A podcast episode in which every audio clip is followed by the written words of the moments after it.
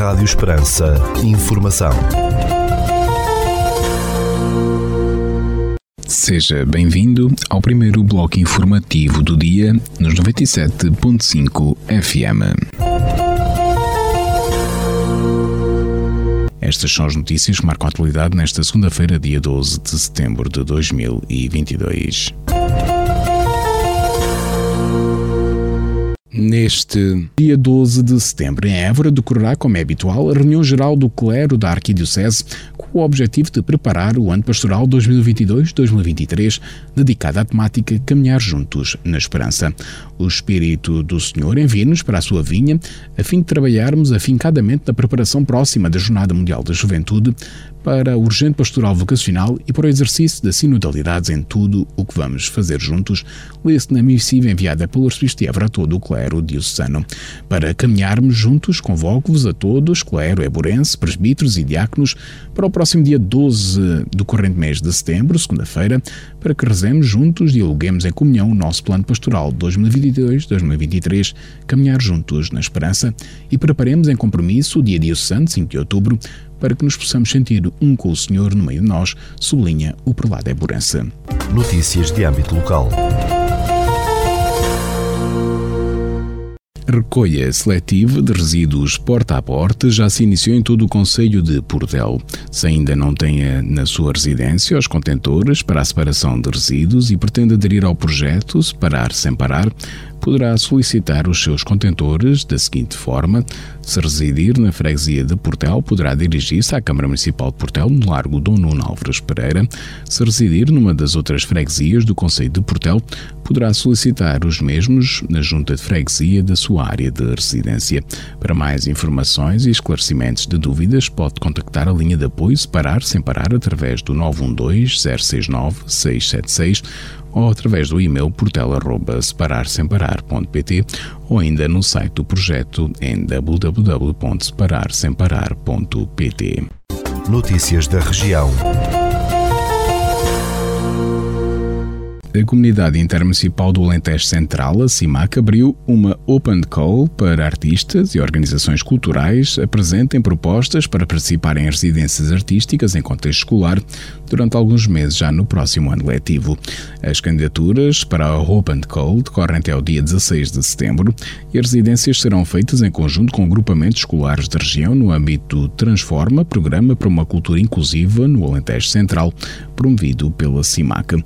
A proposta passa por juntar artistas e professores de diversas disciplinas na definição de projetos que recorram a pedagogias criativas e promovam mais atenção, motivação e envolvimento dos alunos em sala de aula. Os agrupamentos de escolas envolvidos no projeto são do Manuel Ferreira Patrício, em Évora, o de Viana do Alentejo e de Montemoro Novo e o agrupamento de escolas de Borba. O Exército Português e a Câmara de Estremoz assinaram um protocolo de colaboração para a criação de uma coleção visitável militar nas instalações do Regimento de Cavalaria 3, o RC3, situado naquela cidade alentejana, revelou o município extremocense.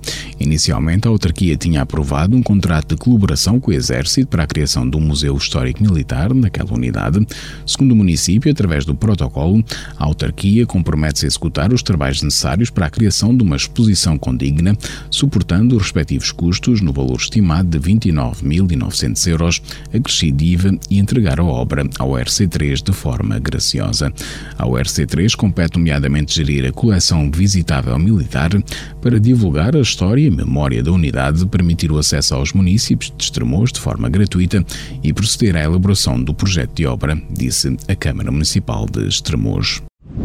A Câmara de Mora divulgou que a equipa médica da Unidade de Cuidados de Saúde Personalizados local foi reforçada recentemente com a colocação de uma nova clínica. A vinda desta médica vem dar resposta às necessidades sentidas até ao momento no que diz respeito à carência evidente de profissionais de saúde afetos a esta Unidade de Cuidados de Saúde Personalizados de Mora, destacou o município. Agora, os cerca de 930 utentes que se encontravam sem médico de família na freguesia de Mora poderão, em caso de necessidade, proceder à marcação de consulta. A autarquia disse que vai continuar em articulação com a Administração Regional de Saúde e o Agrupamento de Centros de Saúde a procurar soluções para que a população esteja salvaguardada em matéria de cuidados médicos. O trânsito nas autoestradas paralelas à autoestrada A6, entre Elvas e Ucaia, no distrito de Porto Alegre, está condicionado desde o dia 6 de junho e durante quatro meses devido à empreitada da nova ferrovia. Segundo a empresa Infraestruturas de Portugal, IP, o condicionamento da estrada junto à A6 está relacionado com as obras de construção de um viaduto sobre a autoestrada. Os trabalhos decorrem nas estradas desclassificadas Estrada Nacional 4, entre os quilómetros 191 e 192 e no caminho de acesso, ambos paralelos, à A6, obrigando à implementação de circulação alternada com recurso a equipamento semafórico. A IP indicou que os trabalhos respectivo condicionamento começaram no dia 6 de junho e prevê-se que se prolonguem por um período de aproximadamente quatro meses. A ACUS, Associação de Agricultores do Sul, em Beja, será uma das entidades organizadoras do terceiro Congresso Luso-Espanhol de Pecuária Extensiva e Desenvolvimento Rural, marcado para os dias 1 e 2 de dezembro deste ano em Cáceres, Espanha.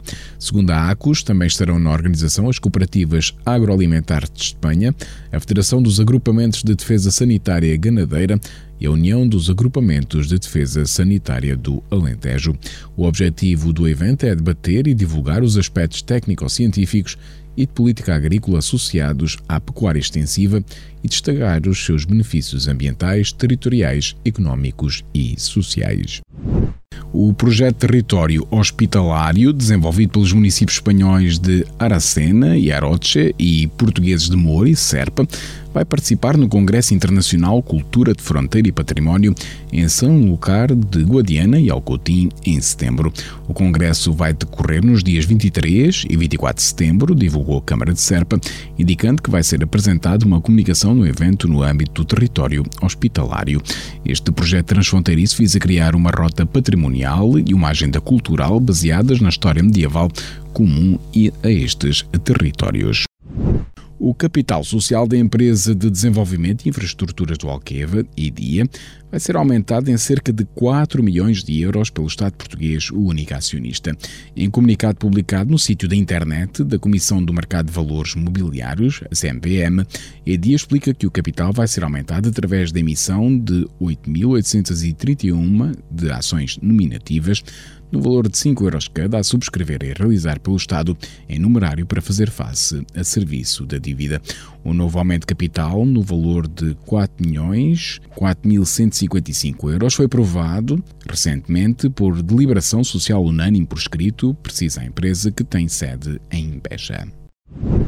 A Câmara de Santiago do Cacém anunciou a entrega de um total de 2.400 máscaras de proteção individual às quatro associações humanitárias de bombeiros do Conselho devido à pandemia de Covid-19. Segundo o município, a entrega foi feita às corporações de Alvalade, Cercal do Alentejo, Santiago do Cacém e Santo André, tendo cada uma recebido 600 máscaras, divididas por 500 cirúrgicas e 100 FFP2, no total de 2.400 máscaras.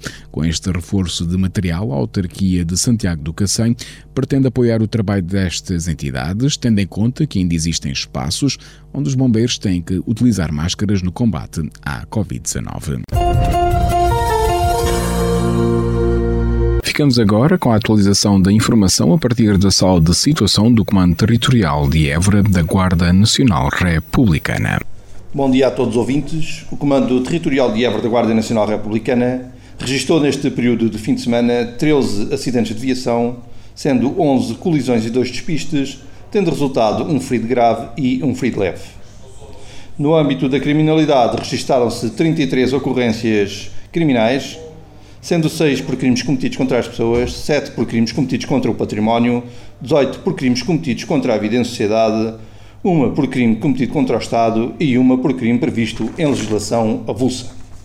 No que concerne a detenções por crimes cometidos em flagrante delito, registaram-se 15, sendo 13 pelo crime de condução sob a influência do álcool nas localidades de Vila Viçosa, Vendas Novas, Viana do Alentejo, Montemor Novo e Mourão, uma pelo crime de condução de veículo sem habilitação legal, na localidade de Viana do Alentejo, e uma por crime de resistência e coação, na localidade de Vendas Novas.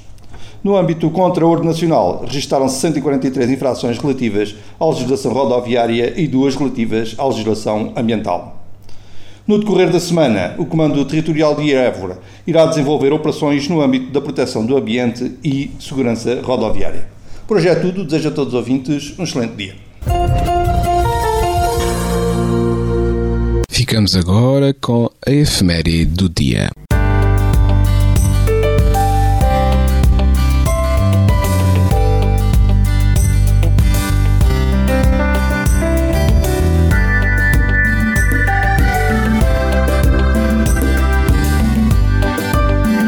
Este dia 12 de setembro assinala-se o Dia das Nações Unidas para a Cooperação Sul-Sul. Este dia celebrou-se pela primeira vez em 2004. A data original do Dia da ONU para a Cooperação Sul-Sul era de 19 de dezembro, mas foi mudado em 2011 para a data da adoção do Plano de Ação de Buenos Aires sobre a cooperação técnica entre países em desenvolvimento em 1978. A Cooperação Sul-Sul é uma parceria entre países em desenvolvimento com desafios comuns que envolvem o intercâmbio de recursos, de tecnologia e de conhecimentos. A cooperação Sul-Sul é encarada pela ONU como um complemento importante à cooperação Norte-Sul e não como o seu substituto.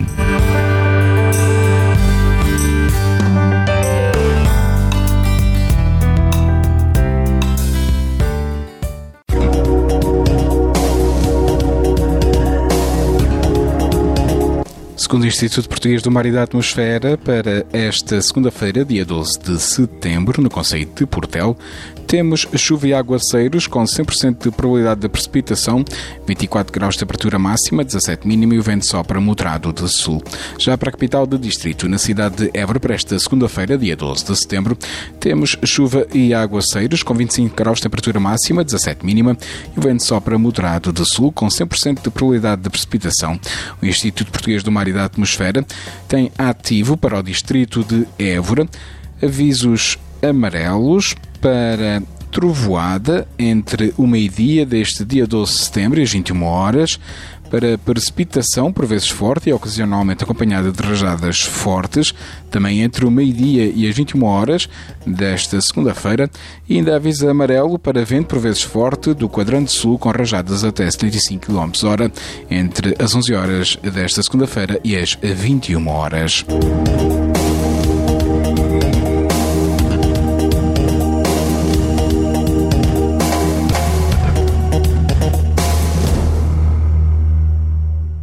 Este bloco informativo fica por aqui. Mais informação nos 97.5 FM às 18 horas. Boa tarde. Rádio Esperança. Informação.